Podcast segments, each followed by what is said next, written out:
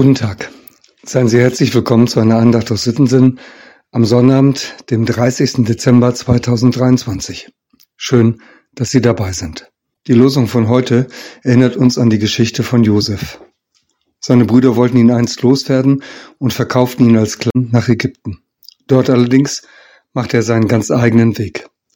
Er bekommt sogar eine für einen Ausländer sehr außergewöhnliche Stellung. Er wird Sklave bei Potiphar, einem hohen Beamten. Dieser überlässt ihm die komplette Führung seines Haushalts.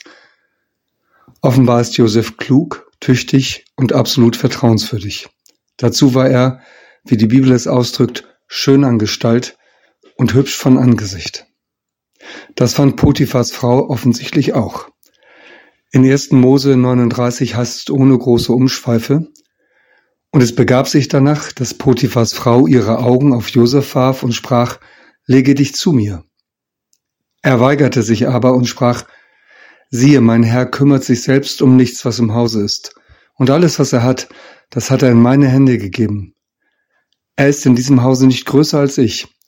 Und er hat mir nichts vorenthalten, außer dir, weil du seine Frau bist. Wie sollte ich denn nun ein solch großes Übel tun und gegen Gott sündigen? Dieser letzte Satz aus 1. Mose 39,9 ist auch unsere Losung für heute. Josef ist sehr geradlinig und das zeichnet ihn aus. Selbst als Potiphas Frau ihn regelrecht drängt, bleibt er sich treu und weigert sich. Er will seinen Arbeitgeber nicht hintergehen. Und er will nichts tun, das Gott nicht gefallen würde. Am Ende erhebt sie falsche Vorwürfe gegen ihn. Josef bekommt nicht einmal die Gelegenheit, sich zu verteidigen. Er landet im Gefängnis. Er hätte das wissen können. Und trotzdem bleibt er sich treu. Das wünsche ich mir, dass es Menschen gibt, die sind wie Josef. Zurzeit leiden viele Gebiete in Niedersachsen unter dem Hochwasser. Am ersten Weihnachtstag war ich in Pferden und in Rotenburg. Da standen Aller und Wümme schon bedenklich hoch. Und jetzt sind sie ja noch höher gestiegen. Viele Deiche werden gerade mit Sandsäcken gesichert. Hunderttausende freiwillige Helfer helfen mit, die Deiche zu sichern. Von einem Deich wurde berichtet, dass die Helfer nicht weitermachen konnten, weil Anwohner die unbewachten Sandsäcke gestohlen hatten. Offenbar, um ihre eigenen Häuser zu sichern. Das ist nicht nur strafbar, so Innenministerin Behrens, das ist auch noch ausgesprochen dumm. Denn wenn ein Deich bricht, dann nutzen dir die Sandsäcke vor der eigenen Haustür überhaupt nichts. Deiche sind eine große Errungenschaft. Da haben sich Menschen über Generationen zusammengetan, um ein Bauwerk zu schaffen, das alle schützt. Ein Deich schützt die, die sich dafür eingesetzt haben, ebenso wie die, die sich nicht viel darum scheren.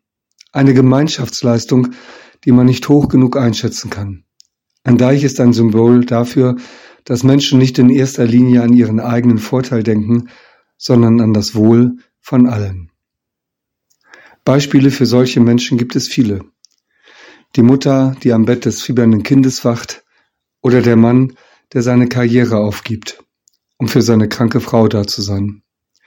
Die Freiwillige Feuerwehr oder das THW, sie alle geben Zeit und Kraft für andere. Auch Josef war so ein Mensch. Und deshalb erzählt die Bibel seine Geschichte. Dabei ist Josef nicht nur perfekt. Er hatte zum Beispiel einen ganz schönen Dünkel, vor allem als Jugendlicher.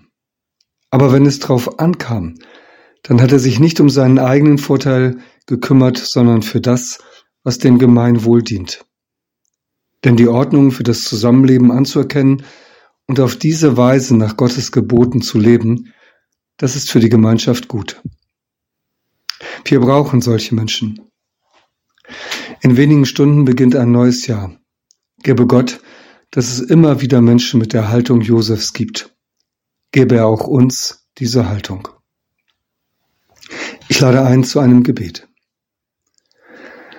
Herr, ich bitte dich, dass ich erkenne, was du willst und dass ich es dann mutig tue, auch wenn ich dadurch Nachteile habe.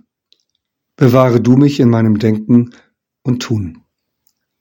Amen. Gestatten Sie mir am Ende des Jahres noch ein paar Worte in eigener Sache.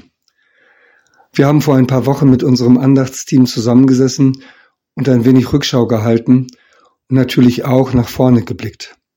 Wir sind sehr dankbar für den Segen, der von diesem Format Audioandacht aus Sittensinn ausgeht.